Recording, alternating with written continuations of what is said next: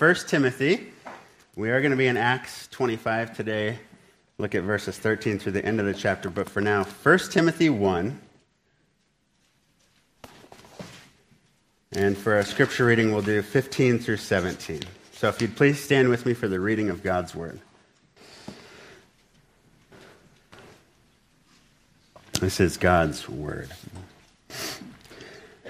It is a trustworthy saying and deserving full acceptance that Christ Jesus came into the world to save sinners, among, among whom I am foremost. Yet, for this reason, I was shown mercy, so that in me, as the foremost, Christ Jesus might demonstrate all his patience as an example for those who are going to believe upon him for eternal life. Now, to the King of the ages, immortal, invisible, the only God, be honor and glory forever and ever. Amen. Heavenly Father, we say the same. To God be the glory, great things he hath done. We love you so much, Father. We're so thankful for this time to come together to be instructed by your holy and inspired word. We stand firm on the promises of your word, and so we need to know what those promises are. And so it's a, it's a delight to dive in this morning to see what you have to say for us. Be with us, strengthen our hearts, encourage our hearts, and be glorified in our time. We pray in Jesus' name, amen. You can be seated. All right, so turn back to Acts chapter 25 if you would. we'll just dive right in here. Uh, Acts 25, where we again meet Paul after his standing before the judgment seat or tribunal of one Porcius Festus, the new governor of Judea. Last we heard in verse 9, Paul had appealed to Caesar, knowing full well that Festus was seeking to do the Jews a favor and was more than willing to send him back to Jerusalem where he would stand trial there. However, everyone knew, everyone knew that the Jews had no intention of Paul making it to trial. They weren't interested in justice, but rather judgment at their own hands. They weren't interested in concession, but rather condemnation. They weren't interested in carrying out God's will, but rather they were interested in preserving their own will, which was to extinguish the light that shone from Paul, which exposed the darkness of their hearts through his faithful proclamation of the light of the world, God's Messiah, the Lord Jesus Christ. To put it plainly, they wanted to ambush Paul. They wanted to murder Paul even before he got to town, uh, like they sought to do less than three years earlier. But Paul said, No, I'm not going back to Jerusalem. Rather, I'm going to exercise my rights as a Roman citizen and take this above your head, Festus. I want to go to Caesar, whom you would call the emperor, the revered one, the venerated one, the exalted one. I want to stand before Nero himself only proving these were descriptors ascribed to the title or the position rather than the man. But even so, remember at this point, Nero wasn't the Nero that we've all come to know. He wasn't the great persecutor of Christians just yet. That will come in about five to six years. But for now, Paul says, I'm, go- I'm not going to Jerusalem, I want to go to Rome. Right? So when Festus had conferred with his council, he answered, You have appealed to Caesar to Caesar you shall go. So let's pick up at verse 13. Verse 13, Luke writes Now, when several days had passed, King Agrippa and Bernice arrived at Caesarea and greeted Festus. First thing we notice there uh, Festus is in no hurry to fulfill Paul's request. He says, ah, Stick him back in the cell a few more days, okay? I've, I've got company here. I've got company. Verse 14. While they were spending many days there, Festus finally laid Paul's case before the king, saying, There is a man who was left as a prisoner by Felix. When I was at Jerusalem, the chief priests and the elders of the Jews brought charges against him, asking for a sentence of condemnation against him. I answered, him, I answered them that it is not the custom of the Romans to hand over any man before the accused meets his accusers face to face and has an opportunity to make his defense against the charges. Now, right from the start, right from the get go, we see two main characters here, okay? We see Agrippa, King Agrippa, we see Porcius Festus. Last week we learned about Festus the politician. This week we have Agrippa the pervert. Now, that's a bit harsh, isn't it? Why would you call him a pervert? Why would he be considered a pervert? Well, probably because of the lovely lady who accompanied on him uh, in, on this journey, accompanied him on this journey here. Bernice, she was said to be his queen, but not in the formal sense, maybe an honorary queen. And apparently, she was a real looker. She was an extremely beautiful woman who had all the charm and charisma of a modern day cover girl. Oh, yeah, she was a distinguished lady indeed. There was just one small problem that proved to be a blight on her reputation, one small little detail that prevented her from being Agrippa's bride, and that was, well, she was his sister, his blood sister, in the fullest sense. Same mom, same dad. Yet she couldn't seem to pry herself away from the incestuous grip of her big brother, nor did she want to pry herself away from his grip. She liked it there. They were a happy couple, madly in love, madly in lust. And can you really blame them? Uh, they were only carrying on the rich tradition and legacy of the perversion which defined the, the Herodian dynasty at that time, uh, actually for generations. But this Jewish king and his sister lover in particular, the, they were the talk of the town. If they were living today, they'd be in all the tabloids. They would always be trending on social media. And the Roman world, as those of the world love to do, was said to be infatuated with their scandalous love affair. And this wasn't Bernice's first rodeo. She was married off for uh, political reasons to various rulers and kings in the region. In fact, she had three husbands, marrying the first when she was only 13. But all three marriages ended quickly, and by age 22, she was single again. Josephus, the Jewish historian, who was actually a good friend of the couple, wrote uh, Bernice lived a widow a long while after the death of King Herod, king of Chalcis, who was both her husband and her uncle. But when the report that uh, when the report went that she had criminal conversation with her brother Agrippa, she persuaded Polemo, who was king of uh, Cilicia, to be circumcised and to marry her. Yet this matrimony didn't endure long, but Bernice left Polemo, and as was said, with impure intentions. Uh, it's at this moment she fled back into the arms of Big Brother. But again, this is just what the Herods did. In fact, the former governor that we read about in Acts 24, Felix, he got all mixed up in this too. Agrippa had, uh, had another sister that he sold off to various kings, but Felix always had an eye for her. Her name was Drusilla because uh, she, she was said to exceed all other women in beauty. That was Drusilla. So he devised a plan. He had one of his buddies pretend he was a magician to go to Drusilla, convincing her to break off her latest union and marry Felix instead, which she did. And that's why we saw Luke mention them in Acts 24. But again, as for Bernice, by the time we get to Acts 25, she'd been married several times, had two kids with her uncle before becoming a widow and shacking up with her big brother, the king of verse 13. Okay? Herod Agrippa II. That's who we're talking about. Now, why do I bring all this up? Well, first, I had to justify calling him a pervert in our outline. Um, but second, because Agrippa will prove to be a key player in our text both today and next week, so we got to know about his background a little bit. He was a Herod. Okay, the Herods were perverts. They were all degenerate, reprobate men and women who had notorious and nefarious reputations all throughout Palestine and the Roman Empire. Remember Herod Antipas? Remember that name? Mark chapter 6? That's Agrippa's great uncle. He killed John the Baptist. Why? Because John told them, You can't marry your brother's wife. He's still alive. They're still married. Not only that, but the girl in question, Herodias, was his niece. And remember, he ended up killing John because he, he got all riled up watching her young daughter perform a sensual dance before him and all of his dinner guests. How about Herod the Great? Remember Herod the Great? He was the one who started all this mess, him and his five wives. He was Agrippa's great grandpa. He was the one who had all the little boys, two and under, in Bethlehem slaughtered in hopes of wiping out the newborn king, the King of Kings, the Lord Jesus Christ. It wasn't just Grandpa who was a tyrant, though. His own dad, King Agrippa I, had all kinds of problems as well. You remember, he killed James, the brother of John, with a sword back in Acts chapter 12.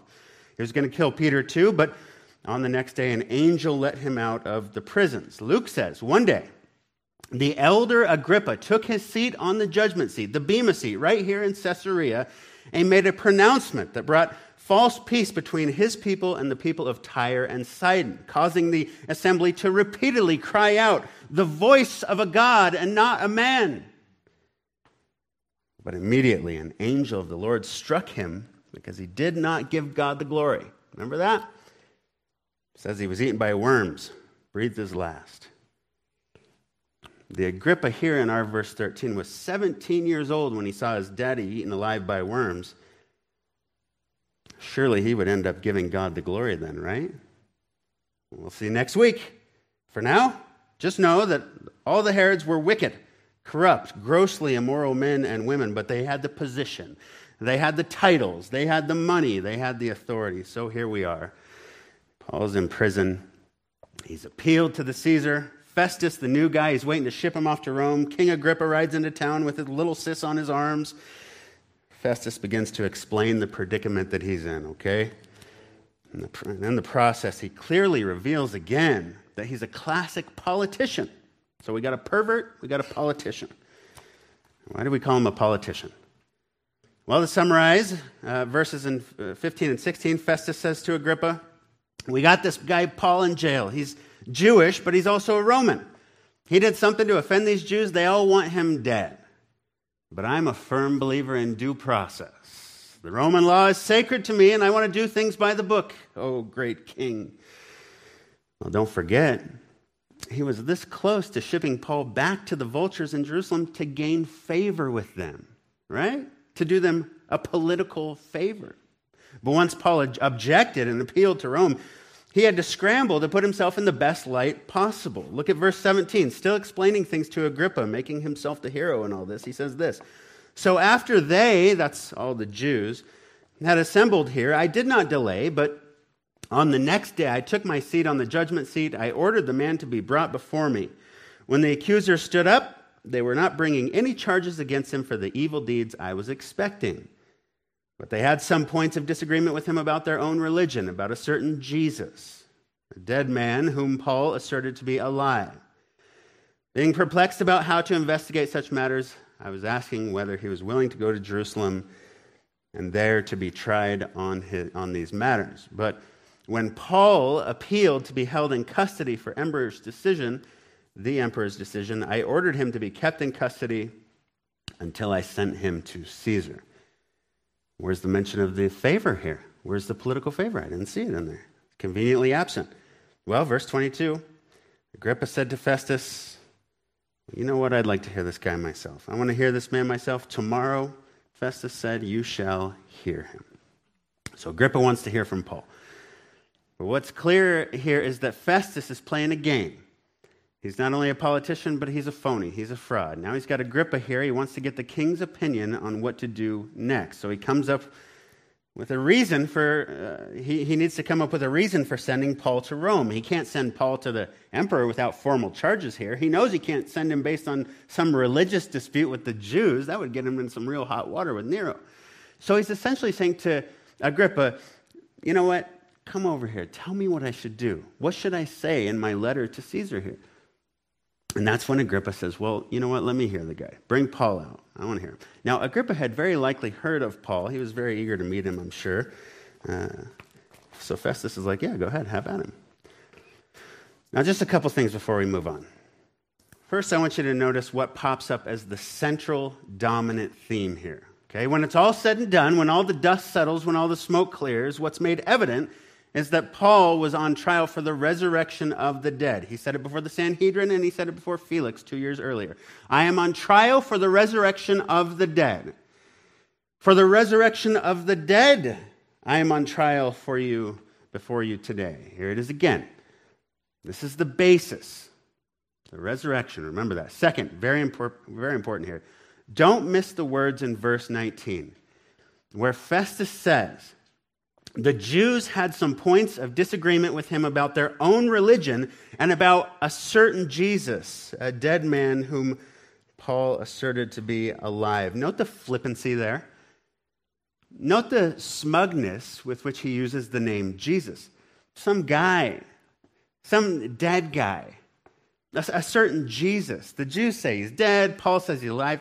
Is, it, is the guy alive or is he still walking around or is he dead? I don't know. And frankly, I don't really care.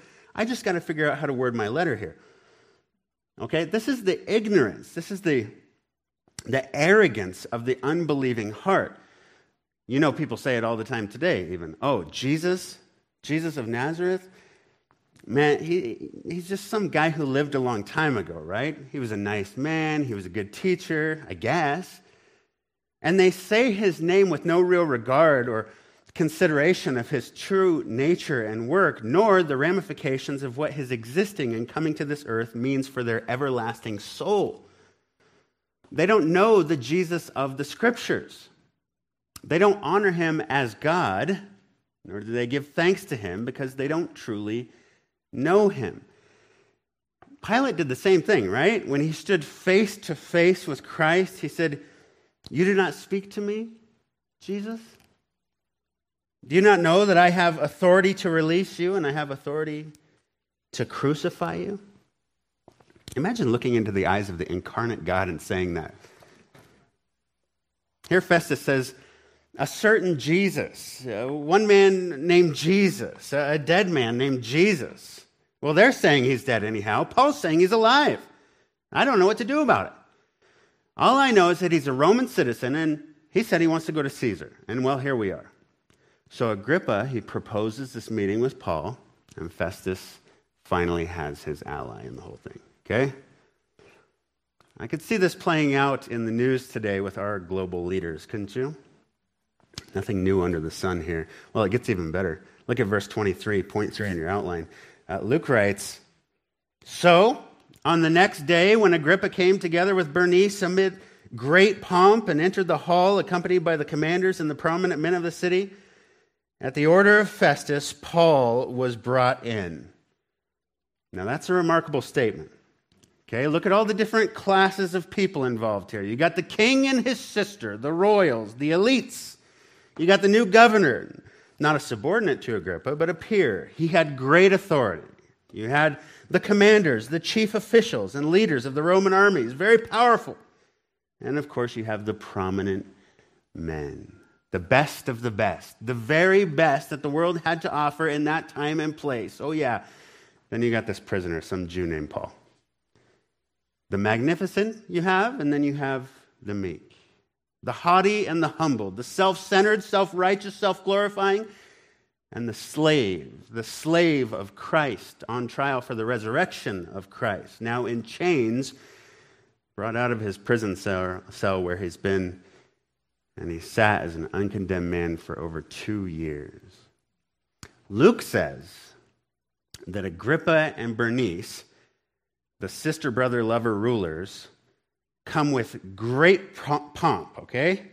Great pomp. This word is fantasia, where we get the word fantasy. Fantasy of fantasy? That's right. Even fantastic. It refers to something light, fleeting, or passing, something of momentary interest only. It was a demonstration of outward importance, outward appearance. It was a facade, a veneer, a show. It, it was, again, a display of prominence, a display of regality, of elegance and splendor. In other words, it was theater. It was the exaltation of sinful man by other sinful men, which, even though at times impresses us and we're prone to be enamored by such fantastic displays of human importance, one can only imagine God as he sits in the heavens laughing at the way we hold our fellow humans in such high esteem. And typically for, for all the wrong reasons, right? Vast wealth, outward appearance, familial alliance, cultural popularity, etc. Actually, we don't have to imagine. God tells us how he views such folly. Remember when he sent Samuel to anoint uh, a son of Jesse to be the king of Israel? The Lord told Samuel, I will send you to Jesse the Bethlehemite, for I see among his, his sons a king for me. So Samuel did what Yahweh said, came to Bethlehem. The elders of the city came trembling to meet him and said, Do you come in peace? And he says, Oh, yeah, I come in peace. I want to see Jesse and his boys. Bring them, bring them to me. Now, it happened that when the first son, Eliab, entered, Samuel looked at him and thought, Surely the anointed of Yahweh is before me. Man, this guy fits the part.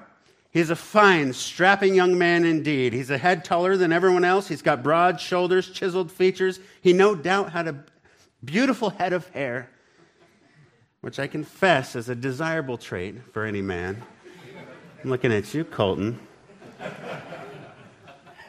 Samuel says, Oh, yeah, this is the guy. This is him. This is the king of Israel. But what did Yahweh say? Yahweh said to Samuel, Don't do that.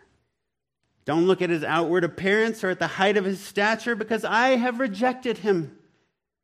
Then he said, For God sees not as man sees. For man looks at the outward appearance, but Yahweh looks at the heart. God sees not as man sees. Man saw Agrippa and Bernice and the show they put on as they rode into the hall of judgment, and they, that man thought, wow, look how special these people are.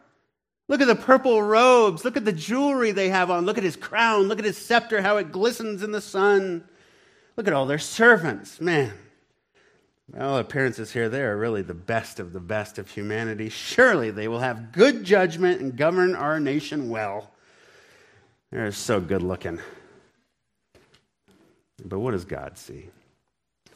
Beneath all the fantasy and facade, the royal costumes, and the man worship, he sees the heart. He saw King Agrippa, Sister Bernice. He saw the cold, dead, wicked, desperately sin sick hearts which are hardened to the truths of their Creator. He's not fooled as we're all so easily fooled. We do the same things that Samuel did, just admit it.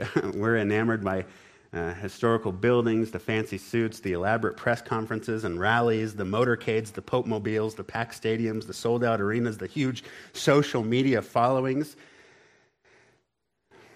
We can sure put on a show, but None of these things actually reveal the depths of the heart within. Samuel says, Okay, what about this one, Lord? And the Lord says, No, not that one. What about this one? No, not that one either. Stop looking on the outside, Samuel. Don't be swayed by externals, Samuel. I'm not impressed with the same things you're impressed with, Samuel. Aminadab, Aminadab comes out and he says, No, not that one either. Shammah? Nope.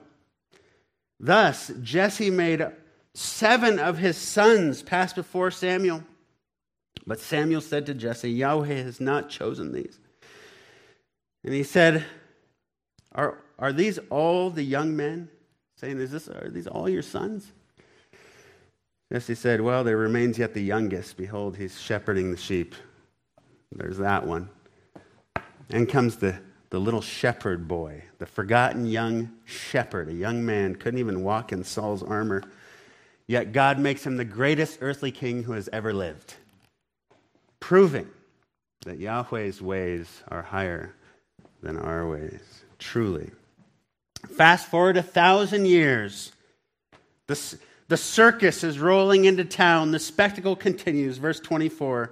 Festus said, King Agrippa, and all you gentlemen here with us, you see this man about whom all the people of the Jews appealed to me, both Jerusalem and here, loudly declaring that he ought not to live any longer. Remember, they wanted Paul dead. And for what? The resurrection of Christ. But, verse 25, Festus says, I found that he had committed nothing worthy of death. Since he himself appealed to the emperor, I decided to send him. Yet I have nothing definite about him to write to my Lord. Therefore, I have brought him before you all, and especially before you, King Agrippa, so that after the investigation has taken place, I may have something to write. For it seems absurd to me in sending a prisoner not to indicate also the charges against him. Now, Agrippa said to Paul, You are permitted to speak for yourself. Then Paul, stretching out his hand, begins to make his defense. Lord willing, that's what we'll take a look at together next week. You know, in these long narrative accounts, it can be a challenge to draw out some deep, profound theological truth. I mean, the guys in the evening messages, they're preaching through Ephesians. You get two, ver- two verses, one verse, a half a verse at a time, and it's just a trove of these monumentally significant, weighty doctrines here.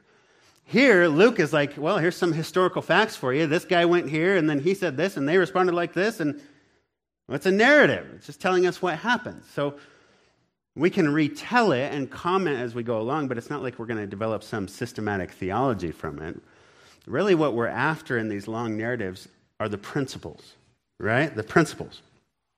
What principles can we see and draw from these historical events? What can we take away from these long passages and apply to our lives in the here and now? Well, as I thought about our passage today and I prayed about it, this theme of standing before the so called authorities on earth kept popping into my mind. Make no mistake here, the goal of these interrogations, the arrest in Jerusalem, the questioning from Claudius Lysias, the trial before the Sanhedrin, Felix, Festus, next week Agrippa, those the goal of those standing before the, his standing before the leaders is to shut him up. They, they want to stop him from proclaiming what he knows to be true. And that's just not in the realm of possibility for the apostle. Think of how easy it would have been for Paul back in Jerusalem as he was being torn limb from limb by his own kinsmen according to the flesh when he was rescued by Claudius Lysias, the Roman commander, and his men. Think of how easily he could have gotten out of all this, right? He could have easily claimed Roman citizenship right then and there, promised the Sanhedrin to keep his mouth shut about Jesus like they wanted the apostles to do at first. He could have walked away a free man, exercising his rights as a Roman citizen before enjoying his retirement from ministry back in Tarsus. But instead, on those steps, beaten and bloodied, he said, Commander, may I say something? I'm a Jew of Tarsus in Cilicia, a citizen of no insignificant city, and I beg you, allow me to speak to these people, these people who are just killing him. Let me go back out there. I have something to say to them, something of eternal significance. And then he shares his testimony and proclaims the resurrection of the dead. And he'll do it again next week in in Acts chapter 26. Why? Because ultimately he recognized who the true king was. The one who said, Paul will bear my name before the Gentiles and kings and the sons of Israel. I will show him how much he must suffer for my name's sake. And here he is. Here he is again. So, what's the takeaway from this? What's the principle? Well, I'd say it's a continuation of last week's theme. When you stand before kings and governors, never forget who the true king is the King of kings, the Lord of lords. And remember that your ultimate allegiance is to him first. Your allegiance is really to him alone. Paul stood before men who had the authority, the position, the power to pronounce judgments upon his life, to have a profound impact on the rest of his earthly life. Technically, if Festus wanted to, he could have made the judgment to have Paul condemned, thrown back in prison uh, for life, or even killed. It may have come back to bite him with Paul being a Roman citizen, but it still could have happened here. Festus, Festus could have proved to be thoroughly corrupted, like so many before him, demand that he be sent back to Jerusalem, but instead he took advantage of the loophole that allowed for him to pass the responsibility on to someone else. But that doesn't always happen, right? In the same way, we too have politicians and district attorneys and judges and governors, presidents who have the power to have a profound impact on the rest of our earthly life.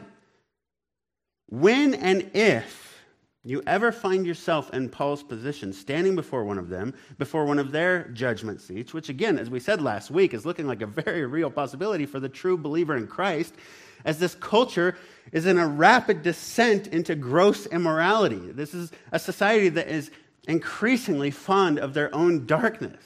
When and if you find yourself standing before them amidst all the corruption of the day, amidst all the politics, amidst all the pressure of a society that calls what is good evil and what is evil good. No matter what extreme tactics they may implement or to silence you or to extinguish the light that shines upon their cold, dead hearts. Never forget where your true allegiance lies. Never forget where your ultimate allegiance lies with Christ. Never compromise on what you know to be true about the Lord Jesus Christ. Never compromise. Never bend the knee to men or participate in their demonic delusions. Never bow down to mere men, regardless of how much pomp and splendor accompanies them. Now, again, you don't have to be antagonistic. We don't have to be combative. God instituted government, authority. We ought to submit and obey unless they ask us to do something contrary to the clear commands of our King in Scripture. I mean, in the very next chapter, we'll see Paul standing firm. He's uncompromising in his defense. He's boldly declaring his testimony, but we'll also see his heart, which longs for the salvation of Agrippa and Bernice. But at the end of the day, he remains true to his king. His allegiance to his king proves unwavering because he knows that his king has everlasting power and eternal authority. It's not just for a season like our temporary rulers enjoy. They have a little bit of authority for a little bit, little bit of time. Paul knew that his king had eternal authority. He knew his king says, Do not fear those who kill the body, but are unable to kill the soul. They can only do so much to us. Rather, he says, Fear him who is able to destroy both soul and body in hell. That was Jesus who said that. Again, Pilate says to Jesus, You do not speak to me? Do you not know that I have authority to release you and I have authority to crucify you? I'm telling you, this is the height of arrogance. But it's par for the course with world rulers. Don't you know about my authority? I'm the Speaker of the House. I'm the Senate Majority Leader. I'm the Supreme Court Justice, Prime Minister, El Presidente. Wow, that's very impressive. Very impressive. You think Jesus or Paul would have trembled before them? No. Remember when Jesus was being arrested? He told those in the garden who sought to defend him from a band of soldiers, he said, Do you not think that I can appeal to my Father and he will at once put at my disposal more than 12 legions of angels? You know how much a legion is? 6,000. Don't, don't do that to me, John. I did the calculations. a wise man tells me I may have done math wrong. I'm going to listen. I think it's 6,000. 12 legions of angels. How much is that? What's 12 times 6? 72. 72,000 angels in an instant. Now, in Isaiah 37 36, the prophet said that Yahweh sent one of his angels to defeat King Sennacherib and the camp of Assyrians. Keyword, one of his angels. The angel, is it, is it a thousand or six? Okay. Three to six? Let's go with six because that's what I did the math on here. and if it's a thousand, show me grace. All right. Listen to what he said about one of his angels in Isaiah. Then the angel went out the angel of Yahweh went out and struck 185,000 in the camp of the Assyrians. The men arose early in the morning, and behold, all of them were dead bodies. Okay? Jesus says, anytime, any place, and at once, I can have 72,000 of those same angels right here to fight for me. Well, according to the capabilities of a single angel in Isaiah, the 12 legions could have wiped out the world's population in the first century 26 times over. 13 billion in a single night. And I don't even think they broke a sweat. They wouldn't even break a sweat. You do not speak to me?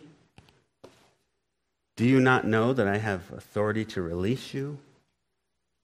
I have the authority to crucify you? Authority? Authority? He told Pilate, You would have no authority over me unless it had been given to you from above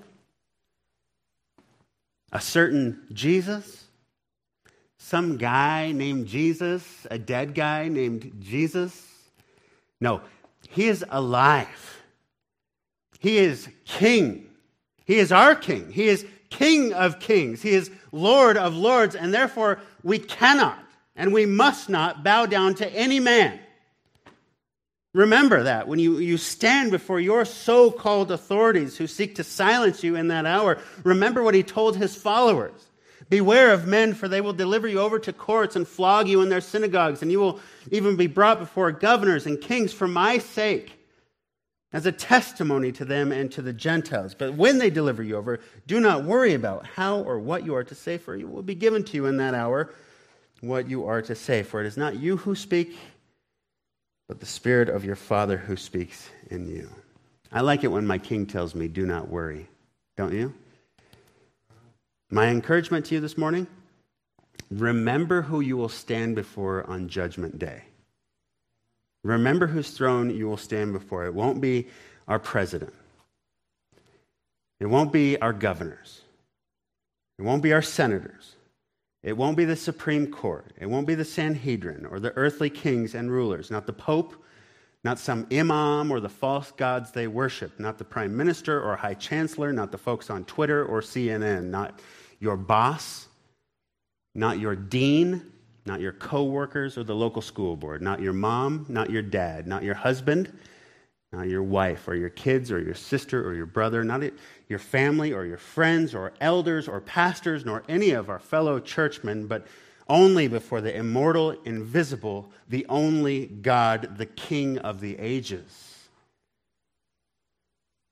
Let me ask you this morning do you know this King? Do you know the King of Kings? Are you confident that should you stand before your earthly rulers to give an account for your profession of faith, are you confident that you actually have the Spirit of the ever living God on the inside of you to give you the words to say? Well, you can be certain this morning. As Jesus stood before Pilate, he said, My kingdom is not of this world. If my kingdom were of this world, then my servants would be fighting, so that I would not be delivered over to the Jews. But as it is, my kingdom is not from here. Pilate said to him, So you are a king. Jesus said, You yourself have said that I'm a king. For this I have been born. For this I have come into the world to bear witness of the truth. Everyone who is of the truth hears my voice. Have you heard the voice of the King of Kings this morning? The King of Kings who stood in that Roman praetorium after having been spit upon, struck, unjustly condemned by his own people, the religious leaders of Israel, after having been scourged and whipped and beaten and had a purple robe draped over him, a crown of thorns placed upon his head, smashed into his skull, as John says they mocked him. They were coming to him and saying, Hail, King of the Jews. We're giving him slaps in the face, Oh, well, 12 legions of angels remained on standby. They held their position. And for what? What purpose? Why, why did he sit there and take all this abuse when he could have just wiped them all out just like that? Why did the King of Kings have to suffer and die? So that the scriptures would be fulfilled. I could call down 12 legions, but I'm not going to because then how would the scriptures be fulfilled? The, the, scriptures say it must happen this way. He said, All this has taken place in order that the scriptures of the prophets will be fulfilled. Paul would go on to say the same thing to Agrippa next week in the very next chapter. I'm only standing here on trial because of the hope of the promise made to, by God to our fathers. I stand here bearing witness to both small and great, st- stating nothing but what the prophets and Moses said was going to take place. He says, You believe the prophets, don't you, Agrippa? The prophets who says, who said, A child will be born to us, a son will be given to us, and the government will rest on his shoulders. His name will be called Wonderful Counselor, Mighty God, Eternal Father, Prince of Peace, and there will be no end to the increase of his government or his peace on the throne of David and over his kingdom to establish it to uphold it with justice and righteousness from then on and forevermore. The scriptures, which say, He grew up before him like a tender shoot, like a root out of parched ground. He had no stately form or majesty that we should look upon him, nor appearance that we should desire him. He was despised and forsaken of men, a man of sorrows and acquainted with grief. Like one from whom men hide their faces, he was despised. We did not esteem him. The exact opposite of what Agrippa and Bernice rolled into town like, right? It was written that the Christ should be led as a lamb to the slaughter, as a perfect sacrifice, a perfect sin atoning, wrath satisfying substitute for sinners. He was oppressed and he was afflicted. Yet he did not open his mouth like a lamb that is led to slaughter, and like a sheep that is silent before its shears, so he did not open his mouth. And that's exactly what happened. The sinless one coming from heaven, coming into this world, dying for the sinners, the just for the unjust. While we were still sinners, Christ Jesus, our King, died for his subjects. He died for the ungodly. So his grave was assigned with wicked men Yet he was with a rich man in his death, because he had done no violence, nor was there any deceit in his mouth. But, it, but Yahweh was pleased to crush him, putting him to grief. If you would place his soul as a guilt offering, he will see his seed, he will prolong his days. That's the resurrection. He will prolong his days, and the good pleasure of Yahweh will succeed his hand. Peter says this is exactly what happened. Remember at Pentecost? This Jesus of Nazareth, who was delivered over by the predetermined plan and foreknowledge of God, you nailed to a cross by the hands of lawless men and put him to death. But God raised him up again, putting an end to the agony of death, since it was impossible for him to be held in his power. Jesus says, For this I have been born for this I have come into the world to bear witness to the truth. Everyone who is of the truth hears my voice. Do you know this truth? And do you know the truth of the gospel of grace? The gospel which said that God so loved the world that he sent his only Son, his eternal Son, to this earth which he spoke into existence, to be born of a virgin, to be conceived of through the power of the Holy Spirit, truly God, truly man, to be born under the law, tempted as we are, and yet because he was God, he never violated the law. He never deviated from the right to the left of his Father's perfect law, his perfect will. He never sinned against his Father in thought, word, or deed. Rather, he went about proclaiming divine truth while showing love and compassion, healing, and mercy to those who were considered his enemies those who had willfully transgressed his holy law, like all of us. Yet the suffering servant of God was delivered up into the hands of lawless men. He was stricken. He was smitten. He was beaten. He was spit upon. He was nailed to a Roman cross where he would hang his head and breathe his last, where he would become sin. Not a sinner, but he would become sin and be separated from his Father for the first time in all of eternity so that all those who would believe in him, all those who would call upon his name alone for salvation, would never have to be. As he was made to be sin who knew no sin on our behalf, so that we might become the righteousness of God in him. Do you believe this? Do, do you believe that he bore the penalty for your transgression? Do you believe this? Do you believe that he took your place on the cross at Calvary? Do you believe that he paid your sin debt in full? Do you, do you believe that eternal reconciliation uh, to and an in, eternal life with an infinitely holy God can only come through faith alone in the death, burial, and resurrection of the Lord Jesus Christ, who is now, even now, seated at the right hand of the Father on high? And is sovereignly ruling and reigning in the hearts of those who belong to him, all of those who believe in his name by grace alone, through faith alone, in the Lord Jesus Christ alone. Do you, do you believe that? Do you believe that he's speaking to you through his spirit, to his word, that he's guiding your paths to ultimately bring glorification to himself? Do you believe that he's coming again? Do you believe that there's a coming there's coming a day when the heavens will open, and behold, a white horse will come bursting forth. And he who sits on it is called faithful and true, and in righteousness he judges and wages war. That From his mouth will come a sharp sword, so that with it he may strike down the nations, and he will rule them with a rod of iron. And he will tread the winepress of the wrath of the rage of God the Almighty. And he'll have on his garment and on his thigh a name written King of Kings, Lord of Lords. Do you believe this? Do you believe he's coming again? Do you know this truth? Then, my brothers and sisters, when you stand before kings and governors and rulers, like Paul, never ever forsake that which you know to be true to save your own neck. Never forsake your king. Never compromise on what your king has commanded and made absolutely clear in his holy and inspired word. Amen?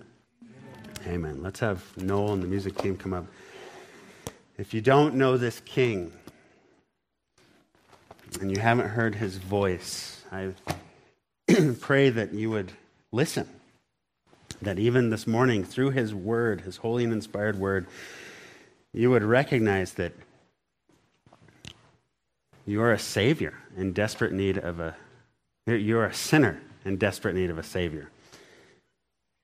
You're a great sinner, in fact, but he is a great, great savior.